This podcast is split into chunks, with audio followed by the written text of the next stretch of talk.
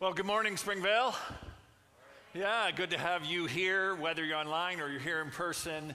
So good to gather as the church. And we're starting a whole new year of ministry that is really unprecedented because we have gone through 18 months of COVID and we're not even sure that we're out of it. But we believe that the church is the church, is the church, regardless of what's happening in the reality around us and the circumstances we face. I'm going to talk about that in a second. But just remember the church is the church is the church. And one of the key things we do is pray. And tonight we're going to try to meet outside. If it's raining, don't worry, we'll figure, we got lots of room in here, we'll figure something out. And because prayer is the means by which we learn to hear the voice of God and align ourselves to God. And there has been a prayer movement in Springvale, and it's growing like an oak tree. It, it grows slowly, and yet it grows strong. And in our prayer is a place where people are learning to hear God in ways they never have before and learning to pray. But it takes persistence and it takes commitment. And so I invite you to join us, whether you've never been to a prayer meeting or prayer is a regular part of your life. This is where we gather as the body to pray. So tonight at 6, I invite you to join us. We just heard uh, how God has been working in COVID through Ethiopia. Uh, th- perhaps there was a little bit of uh, confusion there because back in May, April, May of 2020, so COVID is hit and is starting to take off, and these 1,200 evangelists, eight of whom we support as a church, gather together and they go on an evangelism spree and see 327,000 people put their faith in Christ. Not 327, I think that was a mistake in the 327,000 people over a 40 day period. And since then, that number has grown over 500,000. This all happened while COVID was hitting hard. Those evangelists did what they could do. And then God did what only He could do. Right? And isn't that the way the Christian life works? We do what we can do, and then God does only what He can do. But interestingly, God most times waits for us to do what we can do before He uses that to do what only He can do. This is the nature of the church. 2 Peter chapter 2 verse 1 as we look into the fall and we look at okay what is God calling us as a church to do? We need to look at first who we are before we understand what it is that God is calling us to do. Second, or 1 Peter chapter 2 verse 1 therefore so stop. Whenever you see that word therefore in the text it doesn't matter if it's scripture or any other uh, literature. Therefore means it's a, and based upon what has been said previous to this, now this. It's, it's, it's a conclusion of all that was said. Now, this is the next step of thinking or next step of action. And therefore, so what came before the therefore, Peter in chapter 1 is basically saying that you have been given God life through the living and abiding and enduring Word of God. That, that the, the powerful, alive uh, Word of God has entered your heart and put new life within you. That's what chapter 1 is just saying as we roll into chapter 2. And he says, Since you have this Word now that is in you, therefore, rid. Now, that word rid means like well, you do it all, you rid all the time. Because when you take your garbage and your uh, uh, compost, do you store that in your basement? You put it in the closet of your bedroom? Of course you don't, because it would stink and smell and mold. And so you take it and you, on your appropriate day, mine is Thursday, I take it to the end of my driveway, all bagged up, and then people come and take get rid of it, they take it away, and they never bring it back to me. That's the deal I have in the taxes I pay. I'll put it at the end, and you take it away and put it somewhere. I want to get rid of it. Therefore, since the living and abiding Word of God is in you and has brought new life in you, rid yourself of all, now watch, all these sins have something in common. See if you can guess what, they, what it is. It's kind of a general statement, but malice, rid yourself of all malice. That's a hatred and an evil heart toward people. All deceit, all de- not just deceit. Like it isn't like there's some things that are okay to lie about, but there's others that aren't. All deceit, get rid of it all. Hypocrisy, envy, slander of every kind. You know what's what's similar? There's probably a couple things. You know what's similar? Did you catch a line that's similar? These are all things that are in our heart. They start in our heart and then they motivate us to act in certain ways. They don't start as actions, they're things, conditions, uh, environment of that our heart stews and melts in and produces. And, and, and Peter says, you know, since you've got the Word of God, this living, abiding Word of God in you, you need to change your heart. And then he tells us how, like newborn babes, crave pure spiritual milk. That's that living and abiding Word of God crave it like a baby screams for that milk when they're hungry. Crave it like that. Like a baby just has to have that milk. You just have to have the living and abiding Word of God because by it, you may grow up in your salvation now that you have tasted that the Lord is good. Because when you absorb this word and you respond in obedience to it, God changes you from the inside out. Well, this would be a good place to ask. How much do you crave the Word of God? Are you like a baby that um, every, you know, every few hours you're screaming because you gotta have it? Is it part of your daily lifestyle because you know you I just have to connect with God. I long for that internal change to be the person Jesus is calling me to be. Well, that's a question you need to answer before you're going to go very far, very far. Sorry, I'm starting to talk PEI. Go very far in your Christian life. Because when we do what we can do, absorb the word, then God does what only God can do change the inner heart. Now, this, is, this calling that Peter is giving is true because of who Jesus has made you to be, his calling on your life. Not just my life, the calling on your life. And this is who we're called to be as you come to him, as you seek him through the word, as you call out to him, the living stone, rejected by humans and chosen by God and precious to God, as you come to this living stone, well, this is a clear reference to Jesus. We'll go, when we go a little further next week in the text, he calls him the cornerstone.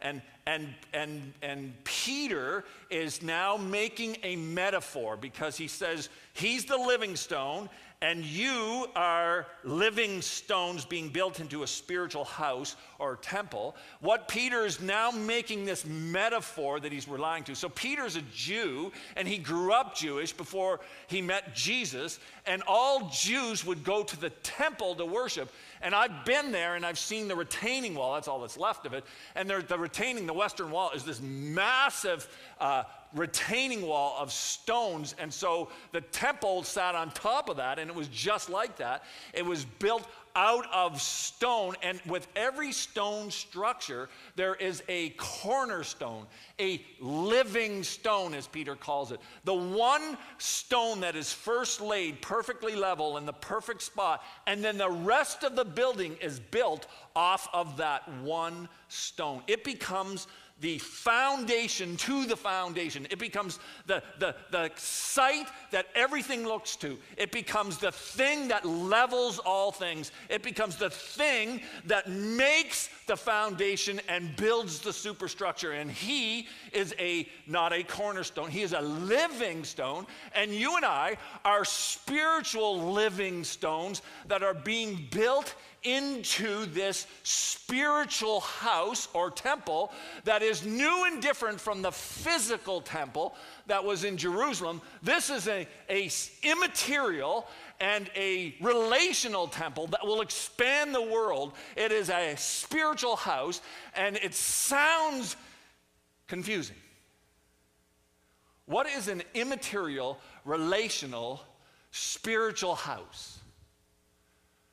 Well, actually, you use a similar term to this almost every day. And I think all of you belong to an immaterial, relational organization. Actually, you belong to two. Your family is one. What is a family? Like, describe it to me. I, am from a different planet, and you say you belong to a family. And I go, well, what's a family? Well, it's, uh, you know, it's, is it a building you go into? No, no, no, it's not a building. It's nothing material. It's kind of like relationships you have. Like with anybody, if you have a relationship, no, it's, it's kind of, you're born into it, you belong there, you find your identity there, you can be adopted. Well, what is it? It is an immaterial, relational organization or house to which you belong and find your identity. And the church that Jesus is building, that Peter is describing in metaphor, likening it to a temple, is a immaterial, relational organization called the church, to which each of us who have put our faith in Jesus, let me just stop there for a second. Following Jesus starts with you admitting that you have broken the laws of God and don't measure up. When you see the sin that is in your life, the words you use, the behaviors you have, the things that you regret, you go, you know what? I, I, I'm a sinner. So it's admitting that. It's believing that Jesus' death on the cross pays for your sin and then choosing to say, I surrender my life to follow Jesus. I find forgiveness of sins and new life in Him. I'm now His. So when we put our faith in Jesus, we become a living stone in this temple, this immaterial, relational organization called the church. And He's like you would build a temple, He's building this church. And he's been doing it for 3,000 years. And we belong to a universal, relational, immaterial organization. And we all have the same Father, and we all have the same Savior, and we all have the same mission. And it's built upon Jesus.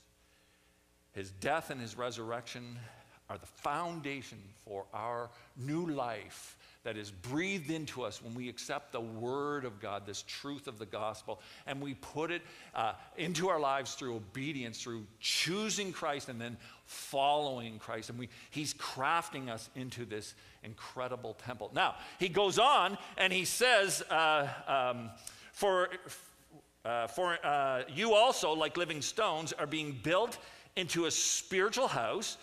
And He says, to be a holy priesthood offering spiritual sacrifices acceptable to God through Jesus Christ. So not only are you now this spiritual relational temple that God is building that is immaterial but is real, uh, but you are also a priesthood because in the temple there was priesthood. So most Jewish people would come, offer their gifts, and then leave. But the priests stayed there and they ministered in the temple. They never, never left the temple as far as their job goes. They were always there. That's where they ministered. That's where they did their work. That's where they did everything because they belonged in the temple and they were called distinctly from the rest of the Jews priests. And Peter picks that up and he said, You belong to Jesus in this spiritual house and you are priests.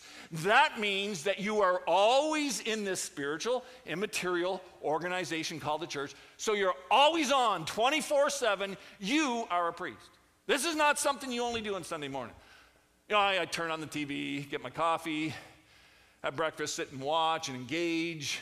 Or I come here and I sit in a chair and I sing and, you know, I offer a few things and, and then that's my job as a priest because then the rest of the six days you know, I kind of do whatever that is I want to do, and then I come back. That is not being a priest in this spiritual, relational, immaterial organization. A priest is one who serves all the time in the temple.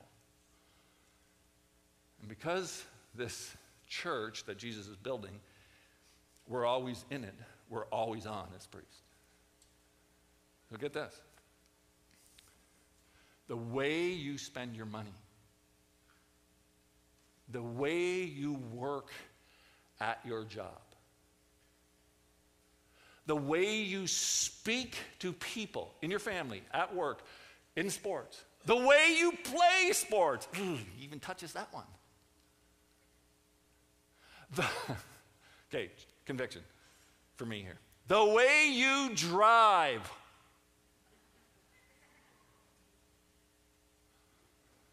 The way you talk to your neighbor. Everything is an offering to God because we're always on. We're always priests.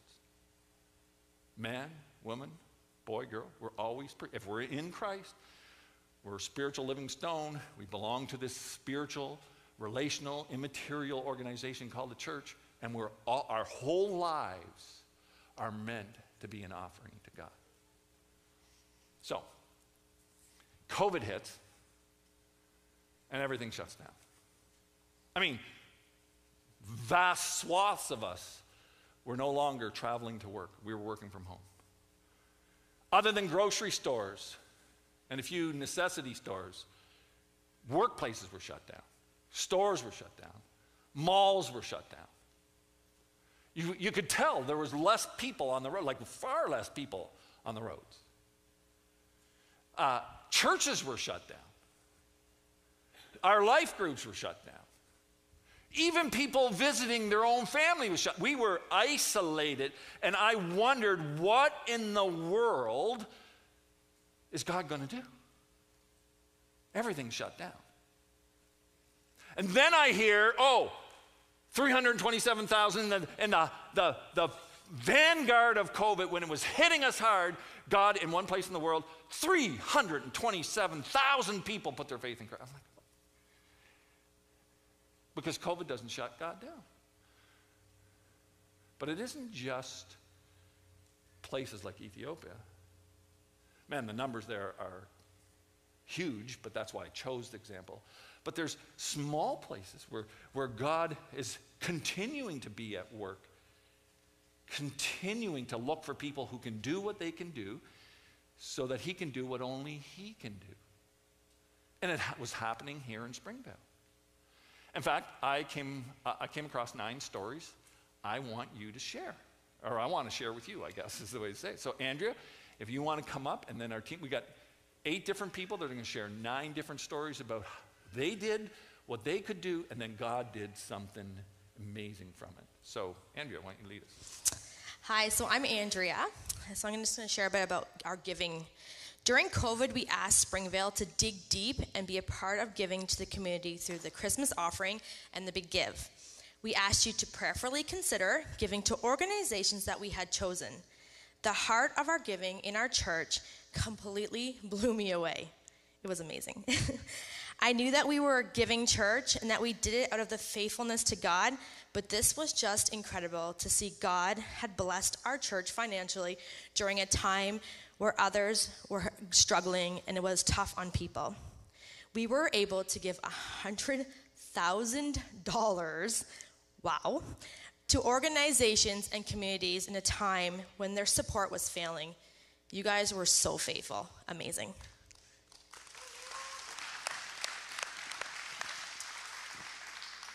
So, in the youth world, COVID hits, right? And if you know anything about youth, it's relational. And, and we walk with students and we go online and myself trying to lead the youth, the leaders, we're like, what are we going to do? We're, we can only do so much in this situation, in this lockdown, and it's amazing how God works despite our doubt and our fear. And what this um, isolation, what this pandemic did for a lot of students was it forced them to make a decision. Is this faith journey, is Christianity real to me? Or am I just following in the footsteps of my parents and it's not really infiltrating my heart. And so we saw God work in the lives of our students. We saw students, you saw the baptisms. How many did we have? Students were saying, you know what? It's time for me to make this my own. It's time for me to, yes, learn from my family, learn from that, but actually step into this for me. And on the flip side, it forced students to go, ah, I don't know. I don't know if this is for me. Which that clarity allowed us as leaders to meet with them where they're at. So we were able to see students step into faith, and now we're able to see students and, and walk with them without anything clouding it, without any misunderstandings or misconceptions. We weren't sure what we were going to do, but God came in in a way that we couldn't and worked in the hearts of our students.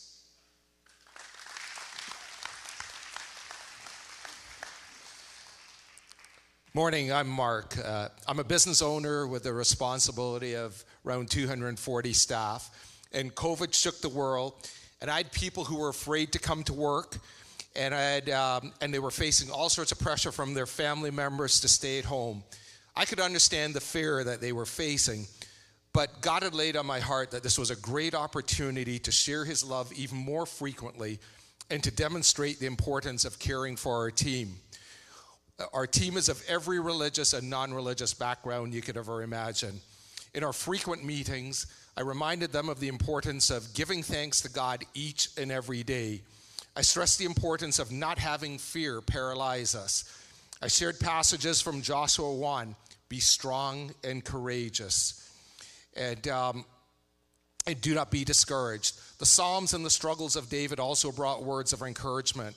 I felt the prompting of God to end each meeting with words of encouragement from the Bible, and I prayed each day that God would use it to penetrate their hearts. One of our supervisors had to deal with the tragic death of his two and a half month old son, and all I could say to him was how sorry I was and share in the pain he was feeling. But two weeks later, when I called and asked how he was doing, he told me that he was doing really well, which kind of surprised me. He explained to me that though, although he's not a religious guy, he did listen to what I would share from the Bible and that it was okay to question God and to be upset, but to always come back and give God thanks. He said that as soon as he did that, a real peace came over him that he could not explain. That is the power of God and the importance of being obedient to him.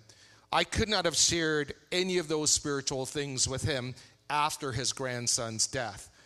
It was the seed which was planted prior which God used to help him with his pain.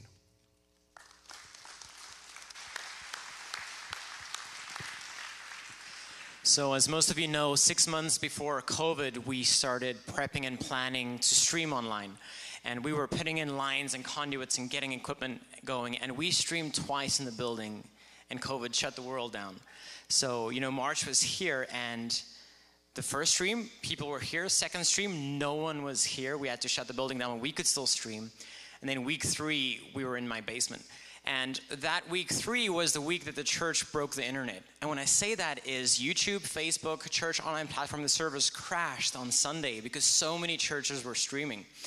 And, um, you know, we were so blessed and fortunate enough to not have to scramble to get Springvale online, where we were actually in such a position where we could be creative. SVTV came and we, we did this type of interactive sermon, walking around using our surroundings as props in sharing the good news. And those generated thousands of thousands of views, and they're still climbing today, which is, which is really good. But the biggest blessing I've seen throughout the whole COVID is actually Springvale Church. The members and I mean, week in and week out, we were looking at the amount of views, the attendance online, the interactions online, and Springvale, you have been faithful every single week. Um, you know, with just tuning in on Sundays. Now, we did see with times it varied. Some people enjoyed church at 11 o'clock. so being late for church was acceptable. But um, despite all of that, the biggest blessing that I've seen in COVID is from Springvale Church and your faithfulness to support Springvale in this time. So thank you so much. Good morning. My name is Lillian Boyd, and I'm on staff here. I'm sure, like most, most of you, March 2020 really threw us for a loop. There was lots of things that we were concerned about, uh, including our finances. It was never really a question that God would be faithful and provide. But when it comes to seasons of crisis, there's a role we have to play in being good stewards of the finances that God does entrust us with. And we knew we wanted to make sure that we kept money going to our missionaries and the organizations we supported, but we were also very concerned about keeping our staff paid. Um, so we worked hard to shuffle job responsibilities and make sure that hourly staff were still engaged with meaningful work. And no surprise, we ended last year with a surplus, and we're ending this year with a surplus. And I have to just say, right with Andrea, on top of that, the additional monies we've raised to go out of this church body is only proof of God's abundant blessing.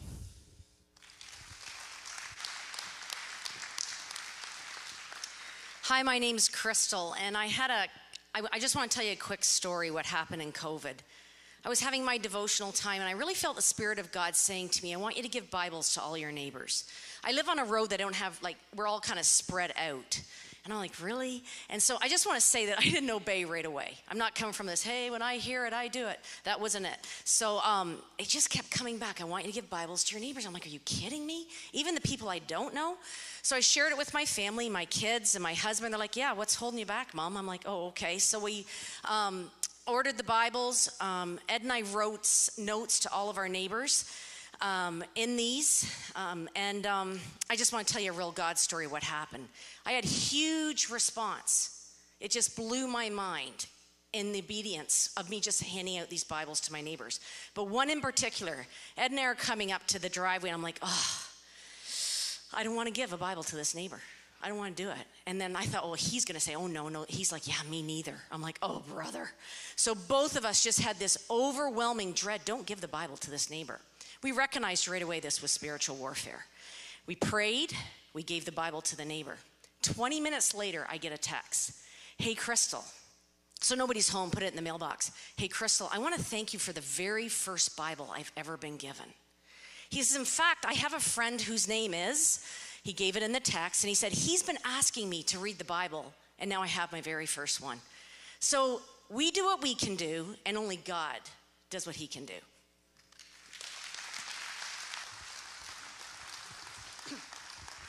Hi, my name is Lester. I'm on staff here at Springvale. I'm the pastor of adult discipleship yet. And if I haven't met you yet, I look forward to doing so sometime soon. Now, starting a new job is tough. Uh, I'm sure many of you have, start, have, started new jobs and have found it tough. Uh, but also, moving churches is tough because these are some of the people that are supposed to be your closest relationships as part of the family of God. Now, starting uh, at a new church, at a new job, with a new um, uh, uh, new responsibilities is even tougher because some of these people uh, you never meet and you rarely see. Uh, and so uh, I was tasked with the responsibility of discipling young adults during that time um, and during this time. And one of the adults, uh, or one of the ideas that we came up with is doing a podcast because I read that 41% of people between the ages of 18 and 35 had engaged with listening to a podcast uh, over the past week. 41% of just people in general. And so uh, the idea was Brett and I would start, Brett Fontaine and I would start a podcast, and hopefully we'd get maybe 10 people listening, 15, we'd be thrilled. But God did amazing things, and He even doubled and tripled that number and so we were able to disciple our people through a podcast and a creative idea that was just kind of a side project, but ended up being something really cool for us.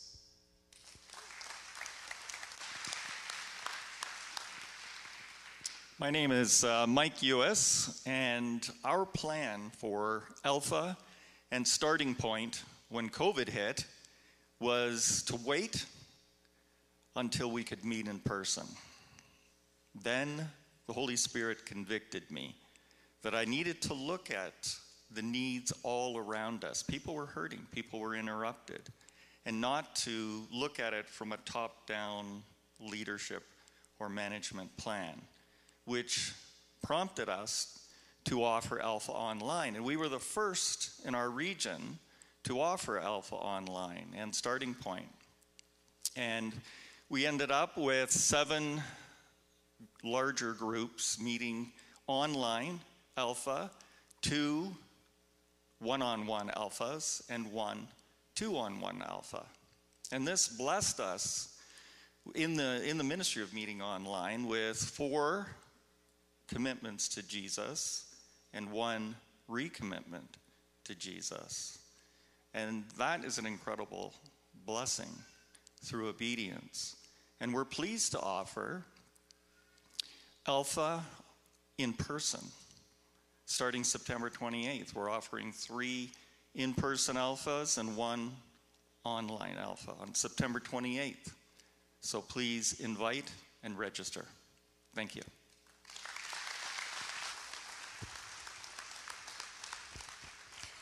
I'm up here again. I'm going to share one more thing. Um, so, camps. We got to do camp this summer. Um, in a time of uncertainty, and we're seeing that no churches, hardly any churches, maybe a couple churches were running um, some camps this summer. And we knew that adventure camp, as we had had done it, was just not going to happen this summer. But God showed up for us. And um, he helped Julie and I as we were brainstorming, as we were thinking through how summer would go and how we would run a camp. God just gave us, and I know gave Julie, a vision to do it even in a smaller capacity, but we could do it still. And it was pretty cool. We saw um, God work in the heart of our children, and um, we ended up calling this whole thing AC Remix. So a little bit of adventure camp in a remix way. That's what we did and we had so much fun. We saw 79 kids come to camp this summer. We had this gym all kind of um, in sections so we could spread out and be COVID safe, and we had a great time. We had 75% of kids that came that were from the community, so we hadn't seen them before. And we had three intentional faith conversations with campers. We saw kids experience Him in a new way this summer, and it was amazing to be a part of that.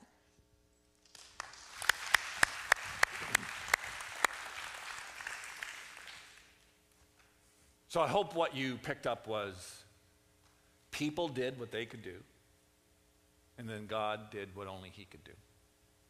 Now, I'm going to guess that we could have a lot more stories from people that are sitting here or online about how you did something for God that you felt prompted or led to for God, and that He responded. These are just the ones I knew about. That's why I asked them. But, but what I want us to remember is we're starting a whole new ministry year. This is the that really the beginning of our ministry year. It's the beginning of the school year. It's the beginning of the church calendar. It's really unofficially the, the start of a new year, even though we say January 1st is, but we're well into the year by January. Uh, just the calendar changes. But life changes after summer's over, and now the new things are beginning up and starting again. And, and I don't know what is going to happen this year with regard to COVID or anything else. I don't know if we're going to have lockdowns again. I don't know if we're going to be set free and COVID's going to be defeated and we're going to move on. I don't know. But what I do know from the past year and a half is this it really doesn't matter. When it comes to our calling in, as belonging to this spiritual entity, this, this immaterial relational entity that Jesus has been building for 2,000 years, and is building today through his people. And that our calling as priests to serve God wherever we're at, whatever we're doing, whenever we're doing it, that, that God will work. If we do what we can do, that we know he wants us to do, then he will do what only he could do. And we will see God continue to change the world and build his church, which is his mission. That's what it's all about. That's why we belong to Him. That's what He's called us to do. That's what He calls us to do every day in our families, at work, in our sports, everywhere we go. He calls us to be part of what he's doing, the heart change of people for salvation and for the growth once they come to Christ, their growth in Christ to become more like Jesus. That's what he's all about. And whenever we do what we can do, then he will do what only he can do. And we saw it happen last year, so this is what we want to do. We want to start this year worshiping God and praising Him because of how He worked, not just in the world, but also in us. And that as we focus on Him, doesn't matter what comes this year, we'll find the things that we can do. And even if we go through, I know you're going to hate me for this, COVID for the next 12 months, we'll be back here next year. The church will still be here. We'll be back, unless Jesus comes. Well, the church will still be here, and we will be, have more stories of things God did because we did what we could do, and He'll do what only He could do. So let's worship and praise a God that we can trust and depend upon. Ashley.